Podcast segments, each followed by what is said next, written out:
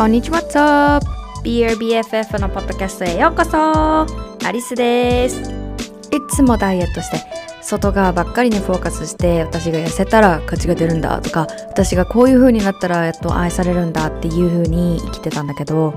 セルフラブを通してボディポジティブを通して変わることができました。もし自分のこと嫌いだなとか好きになれないとかもっと自信が欲しい周りと比べるのやめたありのままでいきたいって思ってたら一人じゃないです。摂食障害やうつの症状でねずっと悩んでたんだけどもやっと気づいたんです。あありのままでよかったんだ。だからそんな風にみんなにも思ってもらえるように様々なチップをお届けします。自分自身が自分自身のいじめっ子になるんじゃなくて Be your BFF 自分の親友になって生きていけるようにセルフラブをお届けするのが私のミッションです Because the most important relationship for you is the one you have with yourself Let's get into it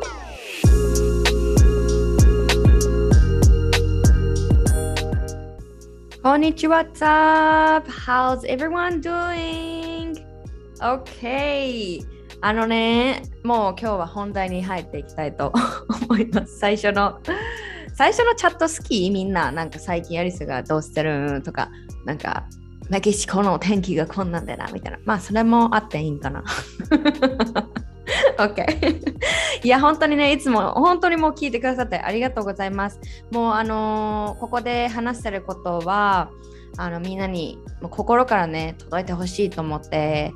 あの authentic authentic な話をしておりますがいいなと思ったらねぜひぜひお友達やインスタグラム使われてる方ストーリーなのねタグつけてリンクもあのシェアしていただいてなんかお友達とかにシェアしてください。この self-love。だったりとか向き合いっていうのは一人でするよりかはこうねみんなで一緒にしていくとどんどんどんどんねいろんな化学反応も起こるし発見もいっぱいあるしすごくねいいねと思っています。サリズ自身も発信してる上でこう見てくださってるね Soul Sisters Soul、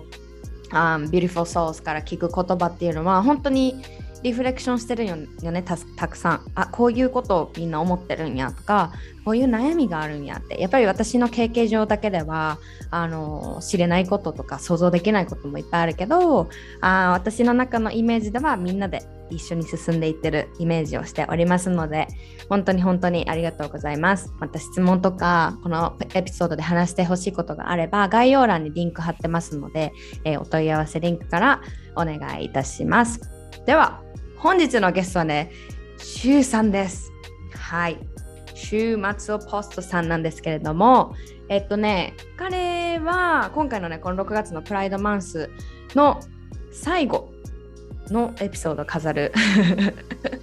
方ですね。で、えっと、彼は、まあ、男性フェミニストとして活動して声を上げてくださってます。本当に力強い存在で、私自身も、あのー、エンパワー。させてもらってます。I, I feel so empowered.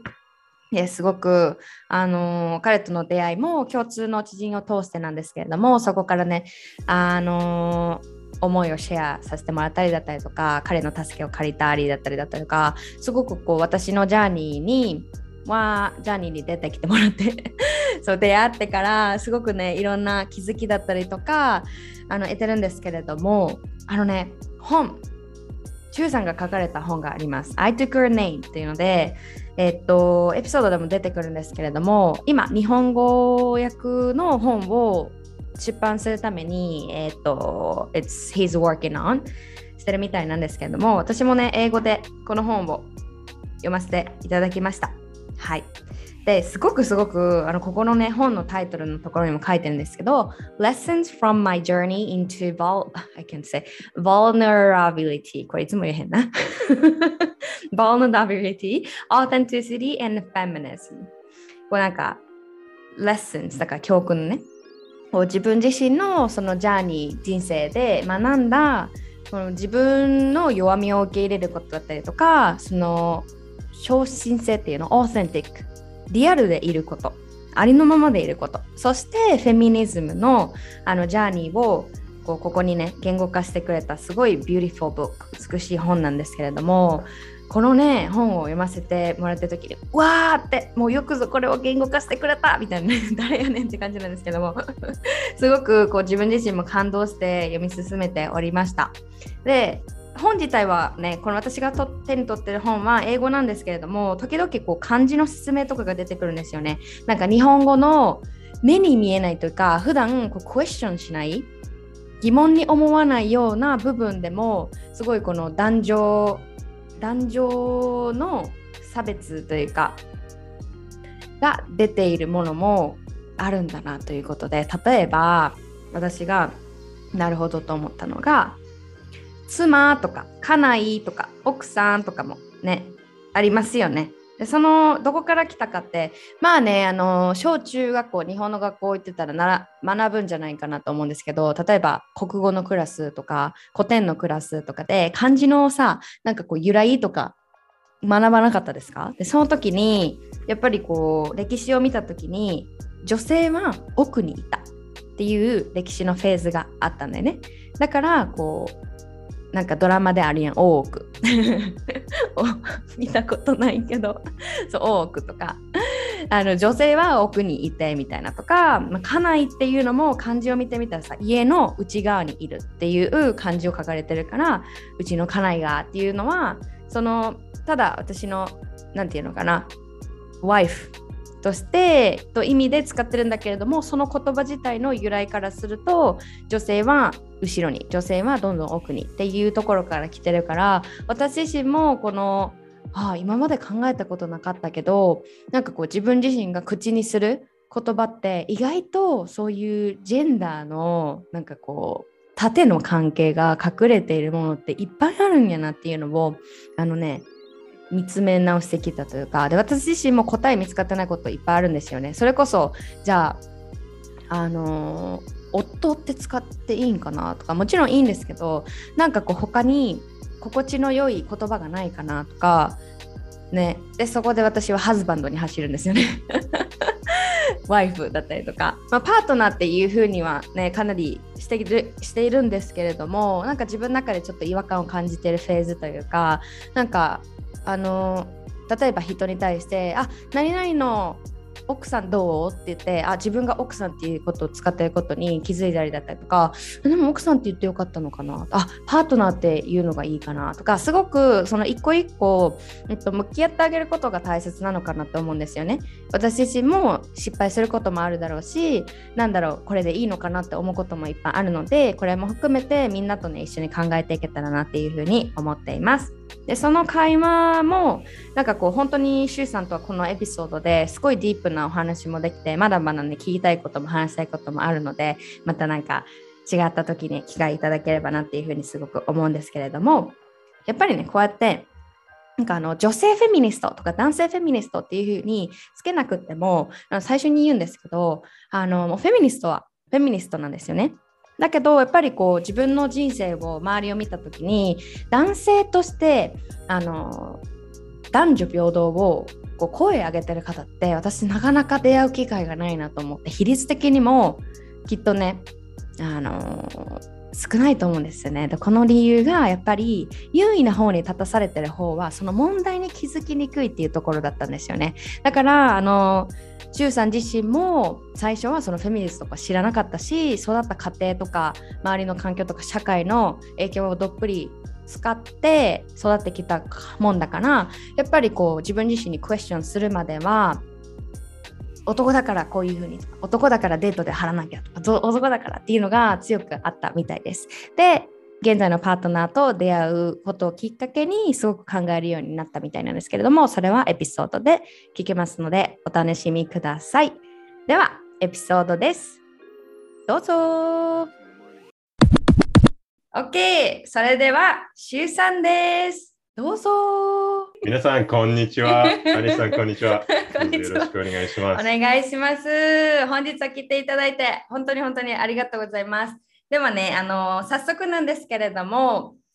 BRBFF ポッドキャストの皆さんに、しゅうさんのことを、えー、紹介していただきたいなと思いますので、自己紹介をよろしくお願いします。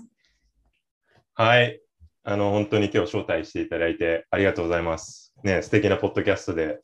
ね、あの、まあ、リスナーの方、もし、もし、もしかしたら、あれ？なんでだん、ね、男性の人が、しかもプライドマンスで、ね、えっ、ー、と、招待されて話してるんだろうって思われてるかもしれないんですけど、うん、えー、ね、あの、多分最初のエピソードでは、あの同性愛の,、あの男性の方があの、うん。来られたと思うんですが、実は私、あの異性愛者なんですが、うん。えー、とちょっとまあユニークなあのストーリーがありまして、えー結婚相手がまあアメリカ人なんですが、その結婚した時にですね、えーまあ、彼女が、えーまあ、名前をね変え変えたくないというふうに来たので、あそうそうなんだっていうふうに、まあ、話し合って、まあ、最終的にはねあの名前をくっつけることを形にしたんですけど、えーアメリカで変えた時はすごく簡単にできてでたまたま日本に戻ってくるとあの時だったので私としてはですね、えー日本でも、まあ、名前変えたいなというふうにしたんですがあのそこはなかなかうまくいかなくてやっぱ日本ってまだ夫婦別姓ができないんですけど、うん。ね、あのそこではまたすごい、ね、長いトピック、話せば長いトピックになっちゃうと思うんですが、えーそしたらどうしたらいいんだろう、変えたいなと思ってて、で彼女が、まあ、外国人だったということで、先に名前を、ね、変えて、松尾ポストっていうふうにして、えー私が松尾で彼女ポストだったんで。で、でその名前を、えーそっくり私が日本で取ったっていうことで、えー松尾ポストになりました。で、彼女の名前を取って、I took her name っていう、まあ、本を書いたんですけど、なんで本を書いたのかというと、まあそこでですね、やっぱりその名前を変えるっていうことを日本ではもうほとんど女性がやってること、まあ96%の、ねうん、結婚してるカップルでは、えーまあ、女性がそういうふうに名前を変えているのが、まあ、当たり前なところを、えーまあ、私が経験することによって、その女性が、まあ、男性としてはなんかあんまり考えてないことを体験できて、すごいなんかジェンダーのバイアスっていうものを感じたんですね。はい。うんうんね、この名前を変えるって多分ね、人生に一回あるかないか、まあね、数回やる方もいるいるとは思うんですけど、そんな中でこんなにバイアスがあるってことは、普段どどれだけ他にバイアスがあるんだろうっていううん。ひらめきっていうか気づきがあって、いろいろなんか、えーそのレンズをつけてですね、うん。えー生きていったら、まあ、ものすごいいろんなことを気づいたっていうことで、えーまあ、その男特に男性に向けてですね、えー書いた本が I n a っていうんですけど、えーまあ、それを、それ以降ですね、えー男性に向けて、そのジェンダー平等、ジェンダーバイスっていうことの話のきっかけを作りたいなと思って、えーいろいろ発信、えーしています。なので、今回ね、あの、アリスさんとはもう1年ちょっとぐらい前かな、うんに、えっ、と、一回コネクトして、あの、いろいろと話させていただいてるんですが、まあ、今回ね、本当に、えーポッドキャストのゲストとしてお招きいただいて、すごくあの楽しみにしてました。どうもありがとうございます。よろしくお願いします。よろしくお願いします。これ聞いてみんなの拍手でお迎えください。わあ、本当に嬉しいです。そうなんですよね。これ、あの、ちょっとこのエピソード始まる前にも、シュウさんとお話ししてたんですけど、シュウさんは、まあ、男性で、えー異性愛者っていうのかな？まあ、女性が好き。で、あの、今回の6月の初めに発信したエピソードのユキは、男性だけど男性が好きっていうところで、なんかこういう LGBTQ とかフェミニズムって話になると、なんていうのかな、その勇気のようにゲイの当事者だったりとか、このその後に出てきたフェミニズムの話でも女性との対談が多かったんですけど、このように周さんと男性としてこう日本社会、アメリカ社会で育って、男性としての経験もやっぱりあるんですよね。私が感じれないこととか、私が見えなかったことももちろん経験されてると思うし、なんかこのフェミニズムっていうのも男性女性とか関係ないなくてフェミニズムはフェミニストはフェミニスト女性だからフェミニストじゃなくて男性でも女性でもなれるしっていうところでなんか私自身その葛藤を感じた時があってこのシュウさんを説明するときに男性のフェミニストってつけてる自分がおったんですね。でもこれってなんかどう捉えたらいいんやろと思ったりとかでもその男性のフェミニストって言ってる自分に対してもなんかこう自分の人生を見た時に確かにその周りでね女性のフェミニストは多いけどこうやって男性で声を上げてる人。って確かにあんまりなんか出会ったことないかもって思ったんですよね。ちょっと悲しいんですけれども。でももちろん悲しいけどすごくこう希望を与えてくれてる存在というかあみんなね男性全員ななんて言ったらいいかな。すごく聞こえ悪いかもしれないけど男性みんななんていうのかな。関心がないわけじゃないんだっていうのはすごい思いました。正直なところ。なので今日いろいろね腹を割って2人でお話ししていきたいんですけれどもそんなねまあえっと、ポスト、ポストさんって言ったら変だね。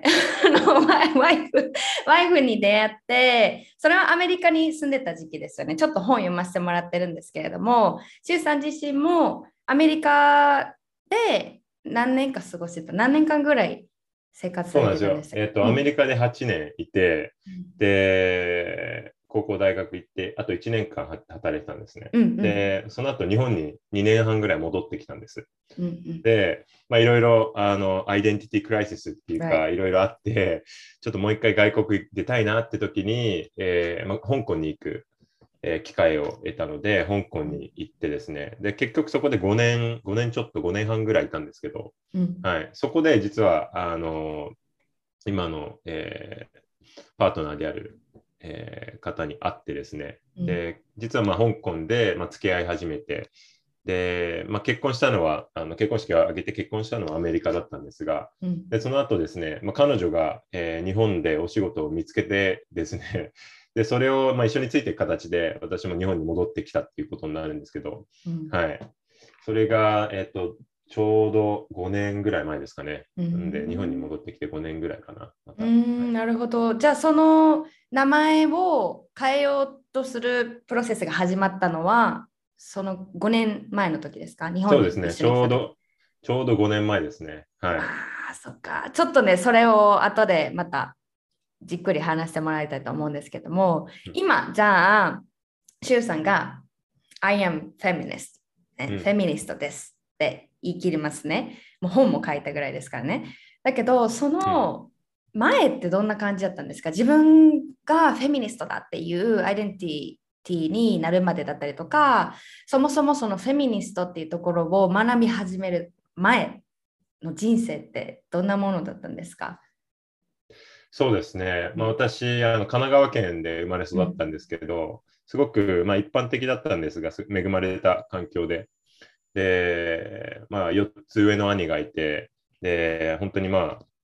公立の小学校、中学校通ってたんで、まあ、周りも、まあ、日本のね、あの方は多分すごい一般的な、えー、だとは思うんですけど、やっぱり日本人ばっかりで、見た目も、えー、考え方も、まあ、ほぼ同じですよね。いうふうに育ってきたので、えーまあ、それが当たり前だと思ったんですよね。でもやっぱそういった環境で育つと、その社会のバイアスっていうことに気づかないまま育ってしまうことがあると思うんですよね。で、私実際そうだったんですけど。で、えー、まあ、アメリカに留学15歳で行ったんですけど、まあ、たまたま父がアメリカの、えー、日本社がある会社で、私が小さい時から働いてたので、まあ、夏とか結構家族で、えー、アメリカに行ったりとかしてですね、うん、まあ、その時からもう、ああ、いずれこんなとこ住みたいな、すごいな、なんかアメリカすごいなってずっと思ってて、で、まあ、高校で、えー、行きたいって言ったら、すごい、まあ、親のサポートもあって行かしてもらって、で、その時にですね、えー、すごく気づいたのが、まあ、そのアメリカが理想としている男性、男性像と自分の、ね、自分は全然かけ離れてるなっていうのに気づいて、うん、えー、やっぱりアジア人の男性としてアメリカにいると、すごい、なんていうんですかね、小さく感じるんですよね。はい。なんか自分は価値がないんじゃないかっていうふうにすごく思ってきて。やっぱり、ま、ね、当時、今でもやっぱそう思ってる人は結構いると思うんですけど、アメリカの、ね、理想の男性像って、やっぱりあのアスレチックですごい筋肉があって、まあ、典型的な男らしいっていう感じじゃないですか。ね、自信があって、ね、えー、頭も良くて、仕事ができて、ね、えっ、ー、と、ね、恋愛対象の人にすごく自信があって話せる。私なんかどれも当てはまらなくて、どうしようかなっていうふうになったんですけど、でもやっぱりなんか社会に認められたい、男として認められたいっていう願望がやっぱりあったんですよね。うん、なんで、もうひたすら、その、まあ異性の恋愛に対する男性向けに書かれたその本とか雑誌をもうひたすら読んでどうしたらいいんだろうみたいな感じで、うん、あと筋トレとかもめちゃめちゃ始めてですね、えー、よく食べてで筋肉つけて、そしたら何か変わるかもしれないって言って、うん、そしたら、まあ、確かに、えーまあ、その社会が求めているようななんか男性像に少し少しずつ近づいてきたのかなっていうふうに思ってたんですね。うん、はい。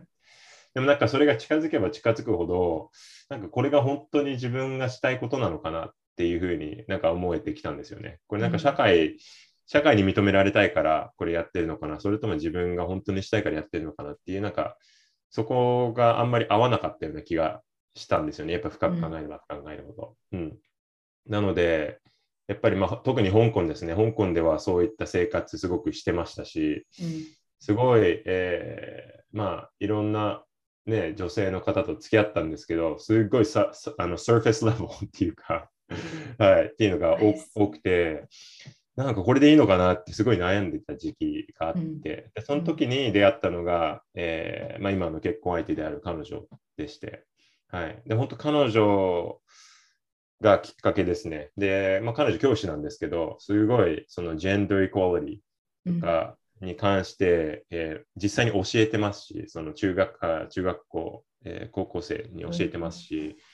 うん、で、やっぱそういったことをすごく信じて生きている人なんですね。はい。で、えー、まあ、そういった人を私、すごいね、あの、敬遠してたんですけど、当時は。でも彼女は、なんていうんですかね、その、私のその考え方に関してとか、まあ、行動に関してすごく優しく、えー、質問してきたりとかして、うん、なんか自分にすごい考え、考え、えー、自分がなんか考えられるような環境をすごく作ってくれたんですね。うん、で、それ例えば、えーまあ、今はちょっとどうなのか、今のね、あのデートのシーンってよくわからないんですけど、うん、まあ、当時はやっぱりなんか最初のね、数回は男性があのデート支払いするべきだっていうのをなんか本でいろいろ読んだんですよ。ね、OK、じゃあそそれをそうしようって言って、それをずっと続けてきたんですよね。はい。で、彼女にもそれを続けてたら、まあ、しばらくしたら、あのいつも払ってくれてありがとう。でも、なんでそうしてくれるの？私もね、働いてるから大丈夫だよ。無理しなくて大丈夫だよって。まあ、なんか多分無理してるような感じだったのでしょうかね。はい。で、え、だってこんなの男だからしょうがしょうがないっていうか当たり前でしょっていうふうに答えたんですけど、うん、答え答えるっていうか、そういうふうに思いながら、ああ、大丈夫だよっていうふうに言ってたんですけど、で、まあ、後に知ったことなんですけども、彼女の給料の方が、あの、当時ですね、私のより結構上だったんですよ。なので、やっぱりまあ無理してたのかなっていうふうにあったんですけど、なんかそう、そういったね、小さなこととかから、確かになんでなんでこうやって払わなきゃいけない男だからなんでこういうことしなきゃいけないんだろうっていう風な会話が始まったりとかですねして、うん、あとはねあの香港ってすごく道が狭いんで結構車とね車線とね歩道のね距離が近かったりして、うん、でまたねその男性用に書かれたその恋愛の本には必ずね車車車両ね、車線寄りを必ず男性が歩いて、女性をね、プロテクトしなさいみたいな感じで考えて書いてあったんで、もうなんか無理して、なんか反対側に行って、こうやって歩いて。で、なんでそういうふうにすごく無理してわざわざこっち歩くの？みたいな感じで、いやいや、それは君を守らなきゃいけないからだよみたいな感じで言ってて、うん。で、別にね、それがナチュラルだったらいいけど、なんか毎回無理しなくても大丈夫だよ。うん、自分でね、ちゃんと気をつけて歩くから大丈夫みたいな感じでまあ、そういったね、会話からいろいろ話して、あそっか、こんななんかジェンダーバイアスの考え方ってどっから来たんだろうっていうふうに、えー、すごく思うようになってですね。うん、うん、で一番のきっかけはやっぱり名前を変えた時ですね。あの、うん、まあ、私、男性としてこんな世の中で育ってきたんで、えー、私の両親も、私の友達の両親もですね、えー、その父親がえー、名前を変えたっていう例を見たことなかったんですよ。うん、日本でですね。はい。なんで、まあ、そういったなんかオプションがあることすらも全く考えてなくて、うん、まあ、結婚したら相手が名前を変えるだろうっていうのを勝手に思ってたんですよ。なので彼女が自分の名前好きだから変えたくないって私に伝えた時は？みたいに思って じゃあどうしたいの？みたいな感じで言ったらねうん、どうしようか、じゃあ2人で話し合わないって言って、最終的にはね、まあ、子供生まれた時に一緒の名前がいいから、じゃあくっつけようっていうふうにしたんですけど、うん、なんかそこで、あそっか、女性ももちろんね、自分の名前好きだったら変えなくてもいいよねっていうのが当たり前のようになんか感じて、じゃあ、ね、一緒に変えようかっていうふうに、うん、えー、進んでですね、そのまあ変える作業もね、すごく大変だったっていうのもそうですし、うんで、やっぱ男性でそうやって変えることがなんでこんなに珍しいんだろうっていうのも、まあ、新たに気づいたことも、うん、そのジェンダーバイアスに関してすごい、えー、強く感じて、うん。うん、やっぱりジェンダーバイアスから解放されることってあのもちろん女性に対しても、ねうん、解放、えーエンパワーメントですし男性にとってもすごくいいことだと私は思うんですよね。すべての方にとっていいことだと思うんですよ。はい、固定観念観念に縛られないっていう生き方うんっていうのは誰にとってもいいことだと思うんで、えーなんていうんですかね、もちろん女なんてその女性のエンパワーメントをサポートしながら、やっぱ男性ももっと開放的に生きようよっていう意味でですね、私は、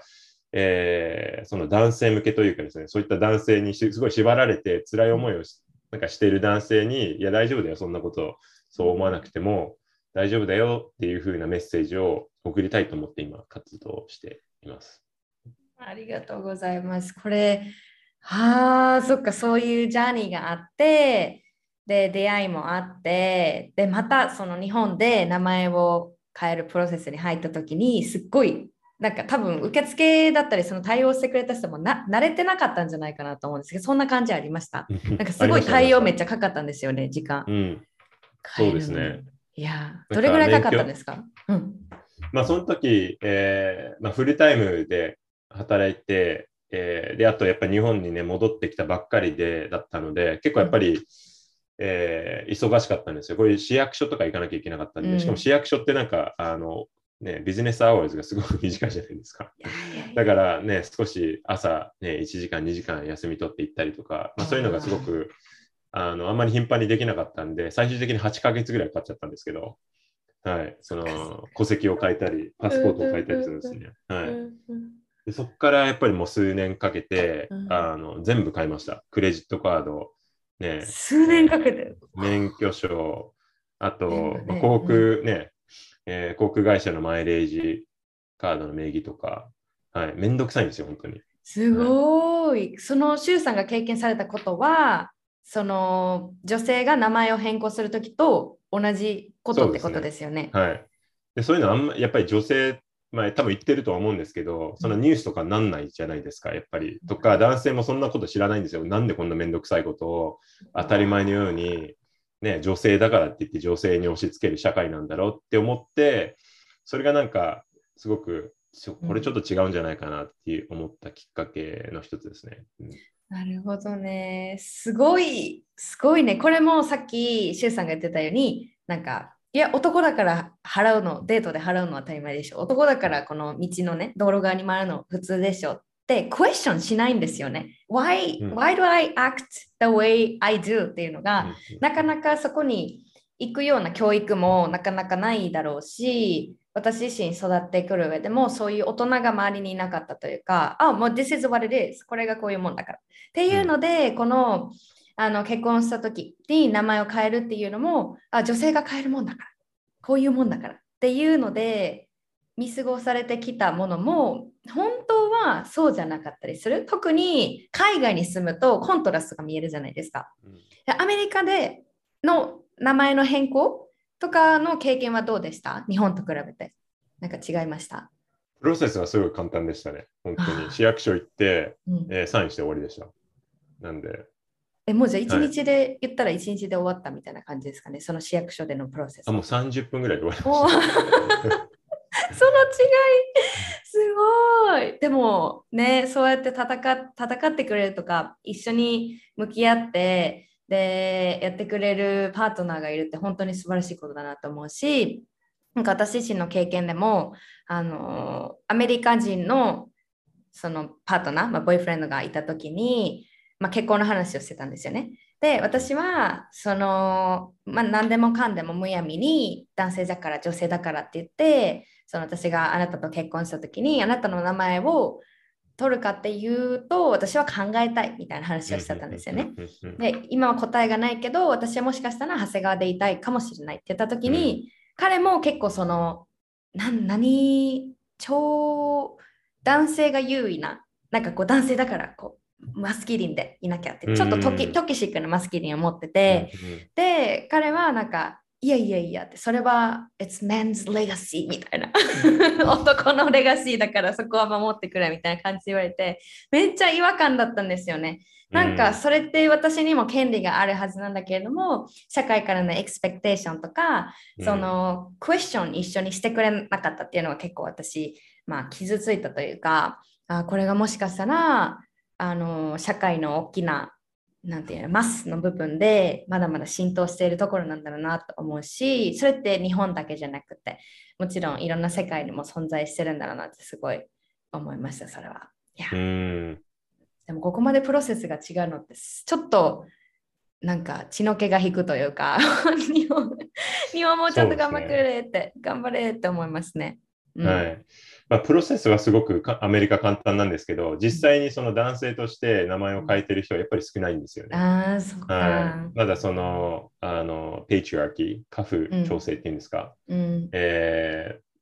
ーまあ、そういったものがえっとすごく強く残ってるんで、うん。まあ、男だだから変えないとか、まあこれは男のすることじゃないからっていう考えの方はやっぱり多いですね。私の周りでもいますし、うん。はい。うん。なんで、あの、だから私がね、なんか名前変えたから全員名前変えた方がいいって言ってるわけじゃ全くないんですよ。うんやっぱ今、アリスさんが言ってたように、やっぱ話し合って、そのカップルでこうしたいって決めれば全然それでいいと思うんですよ。はいはい。だからね、女性が変えて男性は変えないっていう、そういう話し合ってそうだったら、うん別にそれはすごくいいことだと思いますし、うんまあ、それが真逆でも全然いいことだと思うんです。はいなんかそれを口出すするべきでもないし私たちが。だしすごい思うのがフェミニズムって何かにアゲインスト？例えばよく言われてるのが男性嫌いなんじゃないかとかそういうものじゃなくて本当にチョイスを増やしてくれるものうん。うん。だなって本当に本当に生きやすくしてもらえると思うんですけどでもやっぱりこれあの私が気づいたことなんですけどこのジャーニーで。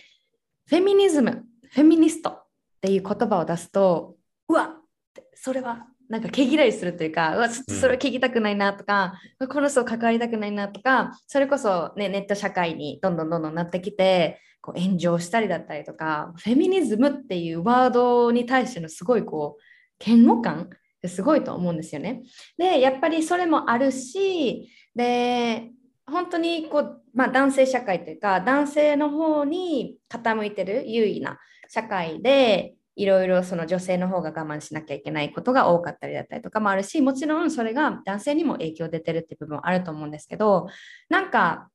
どうですか？男性として、まあ、周りからもいや州は男だからっていう風なエクスペクテーションがある中でこう男性側の苦労って何だと思いますか？実際に。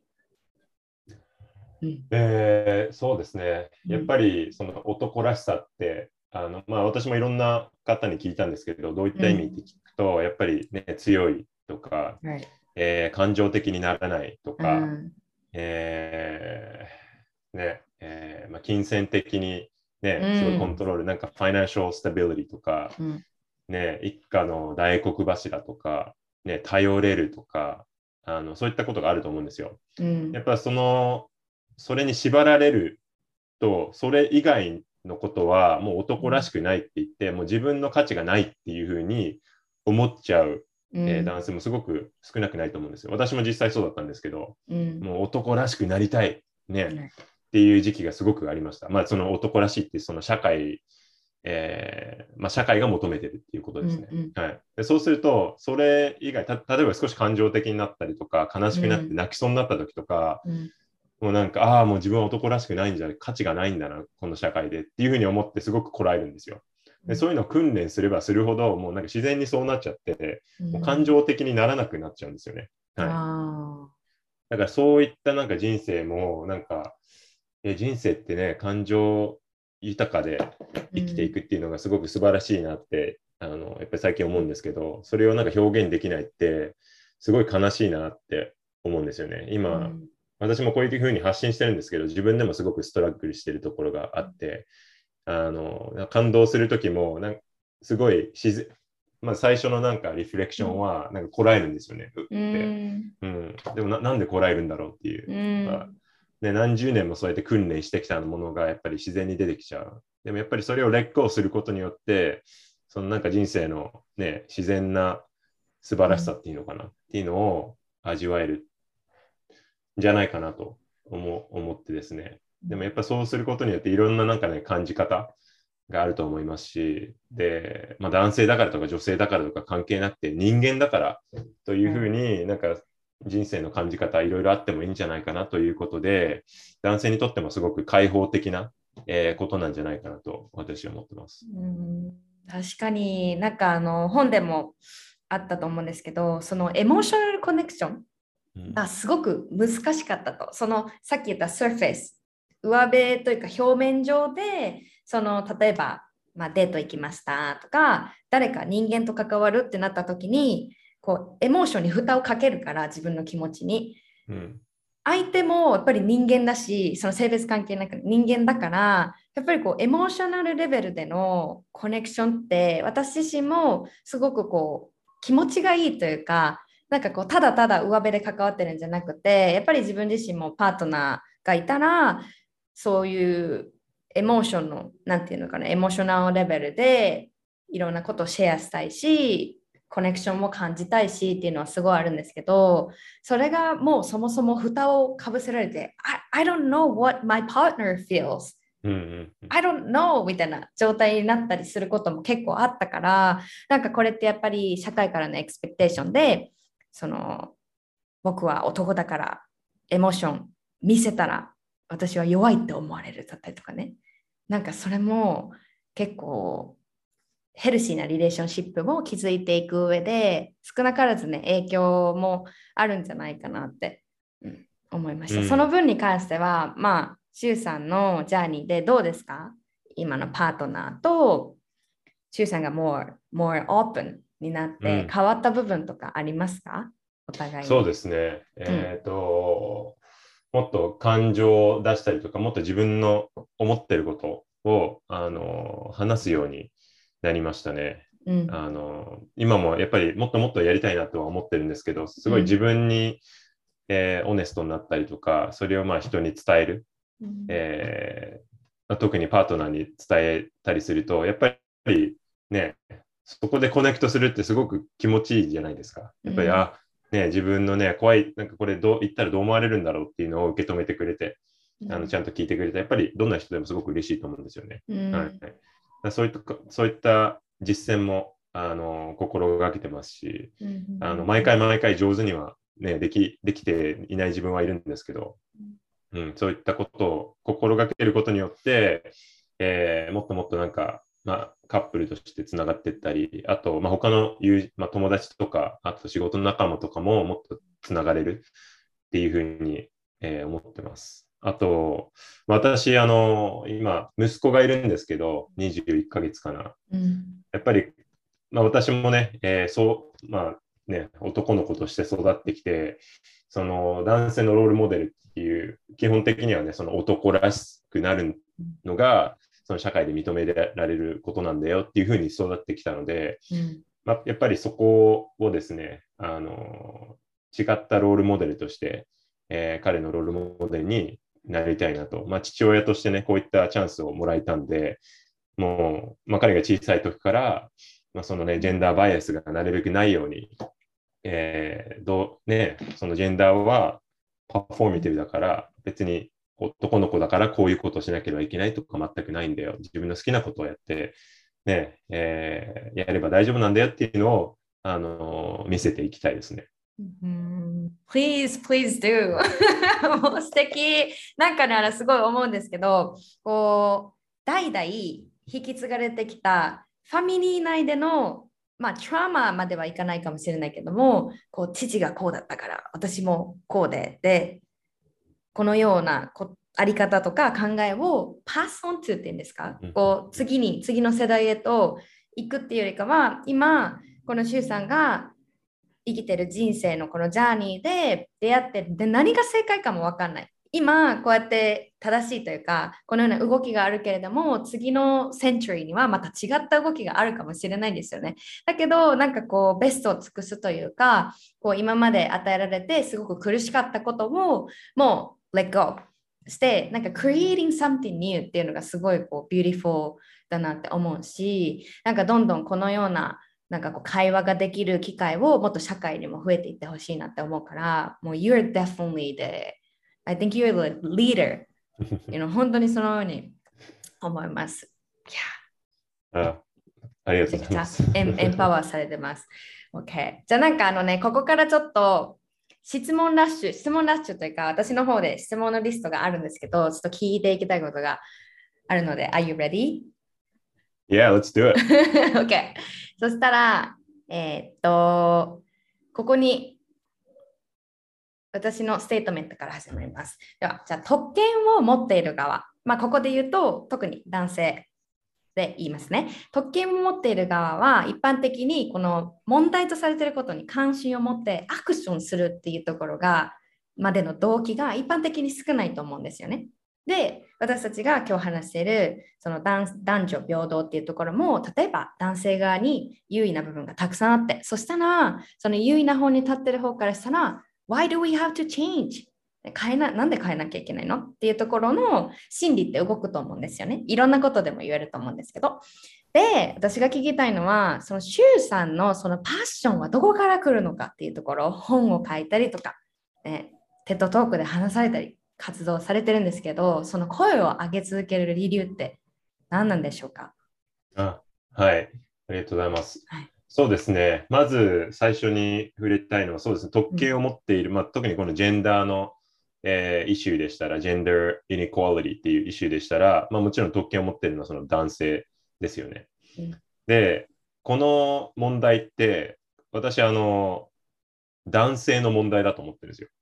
男これ女性の問題じゃなくて男性の問題なんですよ。だから男性が変わらなければ、これ絶対あの解決しないことなんですよね。うん男性があの同じ風に変わっていかなければ、あ同じ風にっていうかですね、アクションを取らなければなんですよ。で今、マーリさんもおっしゃってた通り、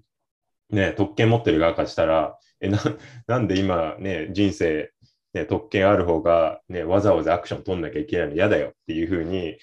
ふうに思ってる方は多分すごく多いんじゃないかなって思うんですよね。まあ、これはジェンダー以外でも、やっぱりまあ人種のことだったりとかもあると思うんですけど、私、まあ、特にまあ、私のスペシャルスペシャリティじゃないですけど、まあ、ずっと話してきたのはこのジェンダーに関してなんで、そのかその件に関しまして言いますと、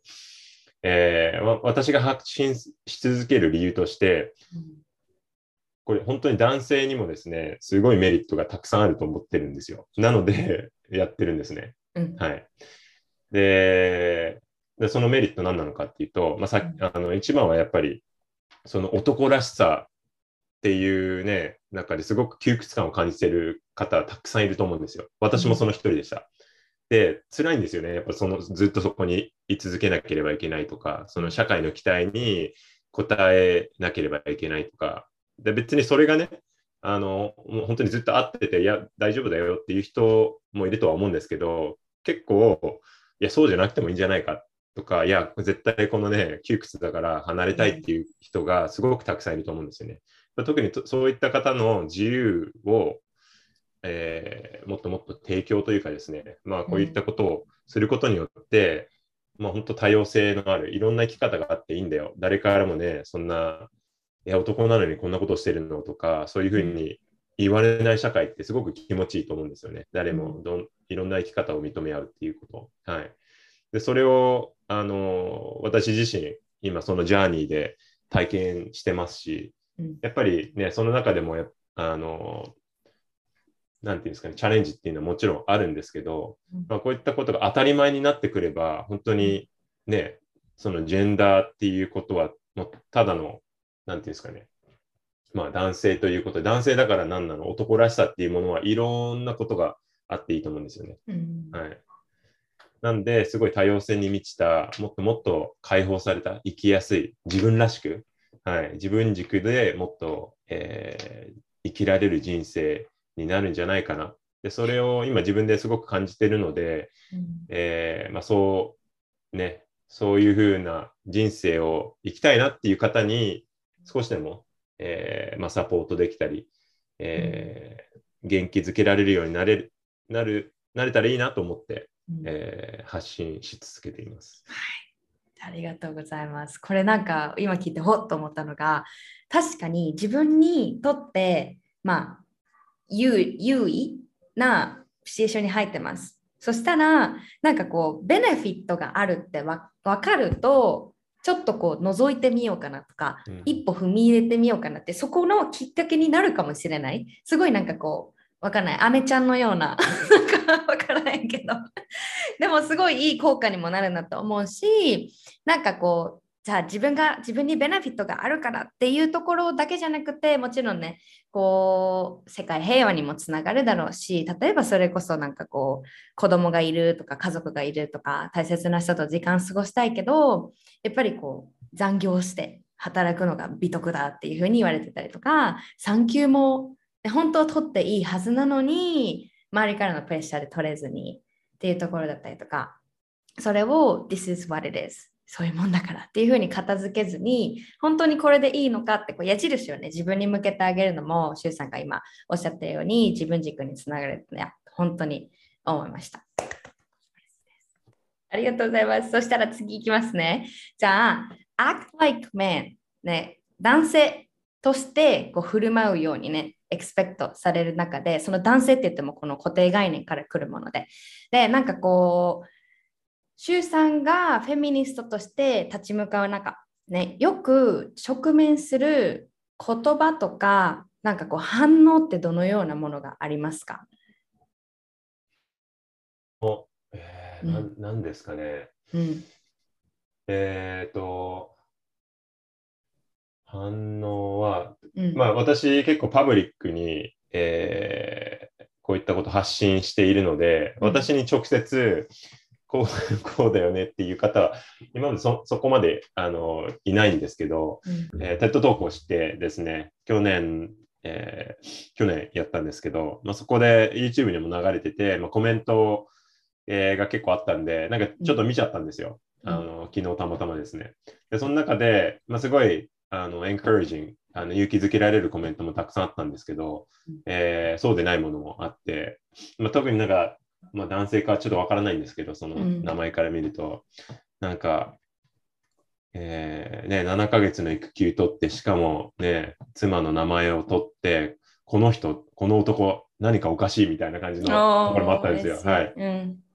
まあ、やっぱりそういうふうに考える方も全然いるんじゃないかなって、うん。まあ思うんですけど、えーまあ、特にね、その SNS とかソーシャルメディアって、まあ、そういうことを、まあね、自分を結構ひ他人をね、バッシングしたりとかするのに使う方もまあいるとは思うんで、まあ私それ読んだときに、あ、やっぱこういう思う人もたくさんいるんだなっていうふうに、あの思って、で、なんか多分前だったらそれでなんかすごく怒ってね、えーなんでこんなこと言うんだみたいな感じで言う言うと思ってたんですけど、全然なんかそれ読んでも、あ、この人こういうふうに捉えるんだうんっていうふうに、どういう考えなのかなっていう、逆になんか興味し興興味湧いてきて、えー別になんか怒った感情もなかったですし、だから人がなんかね、人から、まあ私のね、生き方にすごい疑問を考えたり、えー感じてたりとか、すごいなんかなんでこんなことしてるの？とか、うん。攻撃を受けても、なんか別にそれがね、自分に対しての攻撃っていうふうに思わなくて、なんでそういうふうに思うんだろうな、この人っていうふうに、なんかちょっと話してみたいなぐらいの、えーいうふうに、えー思えるようになった、うんえーかな。なので、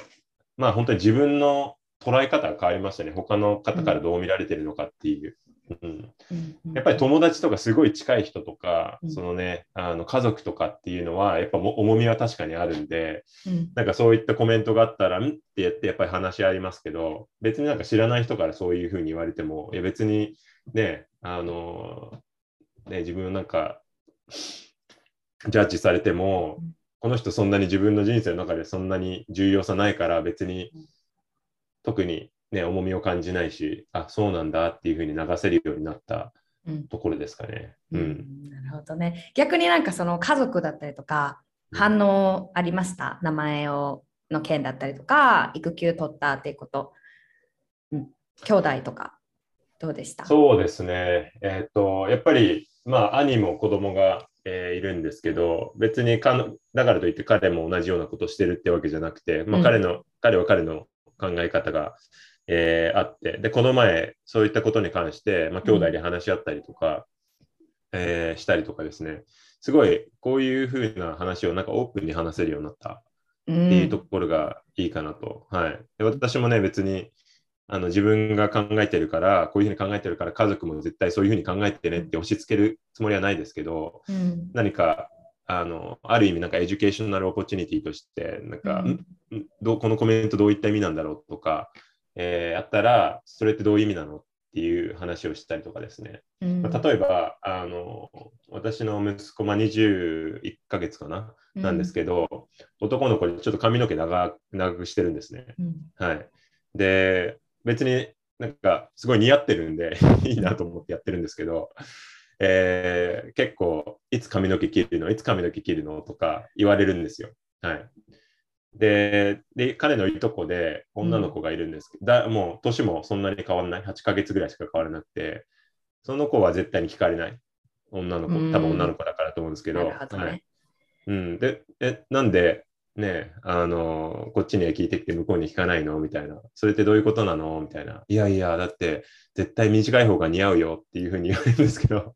でも絶対やっぱ男の子だから女の子だからっていうところがどっかにあるのかなっていうふうに私は感じてるんですけど、うん、まあそういうふうなところもね、あの、ちょっと、あの、ななんでそういうふうに思うの？みたいな感じで、うん、あの話し合ったり、えー、する機会だと思って、うん、はい、なんか今そういうふうに対応してますね。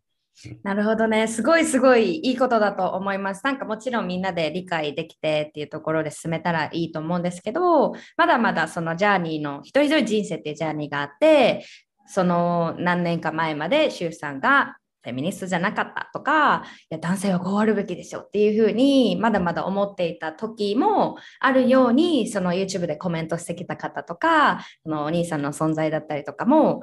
彼ら、その人たちもその人たちなりのなんかフェーズっていうのがあって、今後ね、あ私もこういう考え方になんか取り入れたいと思うかもしれないし、一生そうじゃないかもしれない。っていう中で、なんかこう、そこを尊重する、お互いなんかこう、批判し合うんじゃなくて、もっとどんどん愛を持ってね、接してあげていったりとか、私がすごい聞いてて思ったのが、周さんがその自分を信じる。っていうところで、周りにも必ずその説得するとか、フォース、強制するっていう、そんな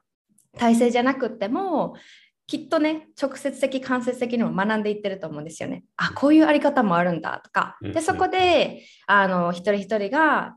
一人がその内側と向き合ってあげる、自分と向き合ってあげるってところが本当に大切なことなのかなってすごい思いました。ブラボー。ありがとうございます。そうですね。うん、やっぱ人って強制ね、なんか嫌なことを強制されるほど嫌なことないと思うんですよね。うん、なんで別になんか自分の考えが絶対にねどんな人にも正しいって全く思ってないですし、うん、ただこれは自分の考えなのでそれをまあ伝えて、うん、それをなんか同感してくれる人がいたらいいなとは思いますけど、まあ、あとそういったことを求めてる人にはやっぱりねあのどんどんどんどんリーチアウトはしていきたいなと思いますけどあのまあ自分の体験はこうですよこういうふうになってますよっていう感じでえーまあ、話し合っていけたらいいのかなっていう、うん、えー、ふうに思ってます。うん、やりましょう。はい、yes. OK。じゃあ最後の質問に行きたいとまだまだ聞きたいことがあるんですけれども、はい、じゃあ、えー、パートナーがその家父調整っていうんですかね、男性が、はい、まあ、有利というか、で、その考え方が染み込んでいってて、でどんな向き合いができるのか経験談とかこう周りから聞いたエピソードとか何かシェアしたいことはありますか？こうパートナーとの向き合い家族間でも。あなるほど。あそれなんか一般的な感じです。例えばリスナーさんのパートナーがそういった考えを持っていたらどうするかみたいな感じですかね。そうです、そうです。なんか直接聞いたことはないんですけども、なんかこう自分が、まあそれこそさっき言った、じゃあフェミニストに出会って、あそうなんだ。って男女平等を目指したいって思うけどやっぱりこういろいろなチャレンジが出てくるじゃないですか、あ今の状況を見てやっぱり自分のパートナーはいや、うん、まあ、女性と男性のカップルだったら私は女性として家にいるべきだとか家事をするべきだっていう風なところがエクスペクテーションにあってでも私はそれを変えていきたい。でもパートナーはそういう風なところにはまだメンタル的にも行ってないから、これどうやって向き合ったらいいんだろうみたいな感じですかね。うんなるほど。えっ、ー、と、うん、これ、まあ、私のパートナーによく、えーまあ、何回か話したことなんですけど、うん、え例えば、なんていうのかな、なんかそういったもう完全にね、フェミニスト、例えばもうジェンダーイコーリティをもう信じてて、あとまあいろいろね、デートし始めるとクライテリアとかいろいろあるじゃないですか。うん。それが一つで、そのスタンダードをものすごく上げて最初から求めると、多分ちょっと窮屈になっちゃうんじゃないかなっていうのは、あの彼女も言ってました。うん。はい。で、私もまあ男性側からして、じ自自分もそういうあの全くそれに気づいていない男性の一人だったので、うん。えーまあ、そのそれを気づいてくれる機会をくれた彼女にすごくあの感謝してますし、あのまあ、オープンマインドさえあれば、やっぱり会話をしていくうちに少しずつ、えーそういうことに気づ自分自ら気づいていくんじゃないかなって思うんで、えーやっぱりオープンマインドな方、はい。えーまあ、その人をね、変えていこうっていうことじゃなくて、なんかそれを話すことによって、そのジャーニーを一緒にね、あの進めて、あこの人だったらなんかこのジャーニー進めていきたいなっていうふうに思える方だったら、えーなんかどんどんどんどんね、なんか、なんていうんですかね、デートしたりとか付き合ったりするのいいんじゃないかな。っていうのは私は思ってます。なんか最初からね、なんかもう絶対にこうでなければいけない、こうそういった人は絶対もう最初から最初のデートもしないってなると、うん。多分なんかすごく窮屈になったりとか、うん。えーそんな人いないかもしれないってなっちゃうかもしれないうん。と思うんですけど、やっぱり、あの私もそうですけど、すごく変わることっていう、人が変わることっていうものは、あのあることだと思うんで、まあ、それもジャーニーの一つとして見ると、まあ、いろんな出会いがあるんじゃないかなと思っております。うんうんはい、うん、そうだね。変えることを、なんか相手を変えなきゃじゃなくて、こううん一緒に向き合うっていう姿勢をすごく大切にしていくことかなって思いました。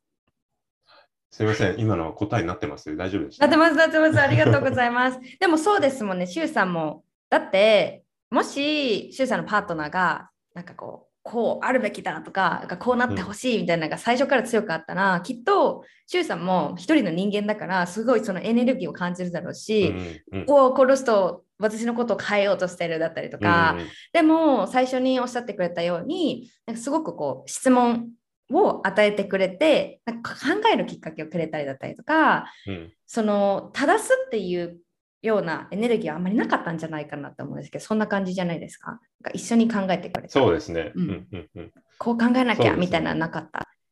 うん。やっぱそういうのって今、うん。あのアリスさんも言ったように絶対人って感じるんですよ。特に最初のね付き合い始めて最初とかうん。やっぱガードがちょっとあるんでなんかすごいそういうエナジー感じるじゃないですか。うん。だからそう感じるとちょっと引いちゃったりねあうん。のしたりすると思うんですけど、そうですね。彼女もなんかすごい自分を持ってる人だなと思ったけどそのオープンであ自分のことも知りたいんだなっていうふうにあの感じたので、まあし最初すすごい続いたのかなっていう今うん振り返って思いますね。いやー私もそうだと思います。相手がね、その過去にデートしてた方が、それこそすごかったんですよね。なんか、You're women, so you should be なんか acting like this とか、へ If you become my wife なんか これが私のエクスペクテーションだよって。で、私はそれは彼のバウンダリーだと思ったんですけど、結構そのコントロールな部分に傾いてたから、すごく、あ、これトクシックだなって思い、な気づけたからすごい良かったんですけうんどうんうん、でもね、それってすごいこう、しなんていうの、コアブリーフ信念のところに浸透してたりするから、なんかすごいこう日常的なちっちゃいところでなんかあなたは女性なんだから男性だからっていう風に出てきたらそうなんていうのかな選択肢を本当に狭めたりだったりとか窮屈なそのリレーションシップにうん。行ってしまうこともなくはないと思うのでやっぱりこう、まあ、カップルとしてね意識したいことっていうのはお互いに学ぶ姿勢絶対失敗するんですよね。絶対失敗するしお互い傷傷つけることもあるんですけどそこから一緒に学んでいけることを大切にしていきたいなって思います。うーんあー素敵ですね。私も学びました。ありがとうございます。OK。そしたら、もう、シュウさんめっちゃ聞きたいことあるから、また第2弾ぜひぜひ やりたいなって、もう勝手に考えてるんですけど。はい。そしたら、あの、最後にね、ぜひぜひ、シュウさんとどこでつながれるか、もしくは何かアップカミングイベントとか、もちろん本のこともご自由にちょっと残りの時間で説明、何？宣伝？プロモーション？自由にしてください。はい、ありがとうございます。そうですね、 connect、一番、えー、しやすいのは、おそらくインスタグラムのアカウントだと思うんですが、うん、はいえー、週末をポストっていう、えー、ハンドルネームです。うんはい、でそこにあの、まあ、いろんなあの Linktree があるありますので、えー、他の活動しているものとかもあの貼ってあります。で、えっ、ー、と、私、あのそうですね、本を出版して、これ英語で書いた本なんですけど、あの I took her name っていう、えー、ものでこ、こちらも Amazon、えー、やいろんなプラットフォームでも、あのご購入いただけるので、もしよろしければ、はい、あの読んでみていただけたら嬉しいです。あのオーディオブックでも、えー、私が読んだものですね、あのありますんで、もしそちらの方がね、聞く方がいいって方は、あのオーディオブックもあの用意しております。で、えー、こちらですね、まあ、1年半ぐらい前に出版したものなんですが、かなりあのその日本の、まあ、バイリンガルの方で英語で読んでいただいた方に、これ日本語でぜひ書いてほしいと。思った私も。日本語で出版してください。日本の男性に読んでほしいですっていう声をものすごくいただいたんですね。はい、なので、こちらもあのプロジェクトでも去年、も1年以上前から、えー、進めているもので、まあ、日本語、えー、訳されました。今、ね、あの出版社を、えー出版社に、えー、出版していただきたいなというふうに進めているところなので、ちょっと、えー、今年中ぐらいには出版できるかなとは思うんですが、あの近々ですね、えー、こちらのまだ題名もですね、あの日本語題名決まってないんですけど、あの IT クネをベースにした日本語バージョンがあの出版されますので、そちらもぜひ読んでいただけたらなと思います。わあそれ聞こうと思ったんですよ。さっき英語バージョンで出てますって言った時にあれ？日本語バージョン出てくるんじゃないか？と思って。でもそうですよね。本当に本当にあの私の場合は英語で読み進めてるんですけれどもあの日本ぜひぜひね日本語でその学学ぶ方というか日本語の本を読んでる方って言ったらいいのかな、まあ、英語が分かんなくて。で絶対これ日本語バージョン出してシュウさんと思ってたんですよね。だからもうちょっとで出てくると思うしもしあの出てきたらまたあれですよね。あのシュウさんのインスタグラムで、また告知などされると思うし私自身もねその報告、まあ、いただけたらというか私も Stay tuned なんて言ったら日本語出てこないなんかこう見ときます。ありがとうございます。あ、もちろん、アリさんにも、お伝えします。はい、また私のプラットフォームの方でも、あの、シェアさせていただければと思っておりますので。はい、ありがとうございます。We are waiting for that. 楽しみにしてます。はい、ということで、あの、すべてね、概要欄に貼ってますので、皆さんチェックしてください。じゃあ、今日はもう本当に貴重なお話とお時間、本当にありがとうございました。しさん。こちらこそ本当にありがとうございました。時間。またお話ししましょう。またコラボしましょう。ぜひぜひ。はい。じゃあね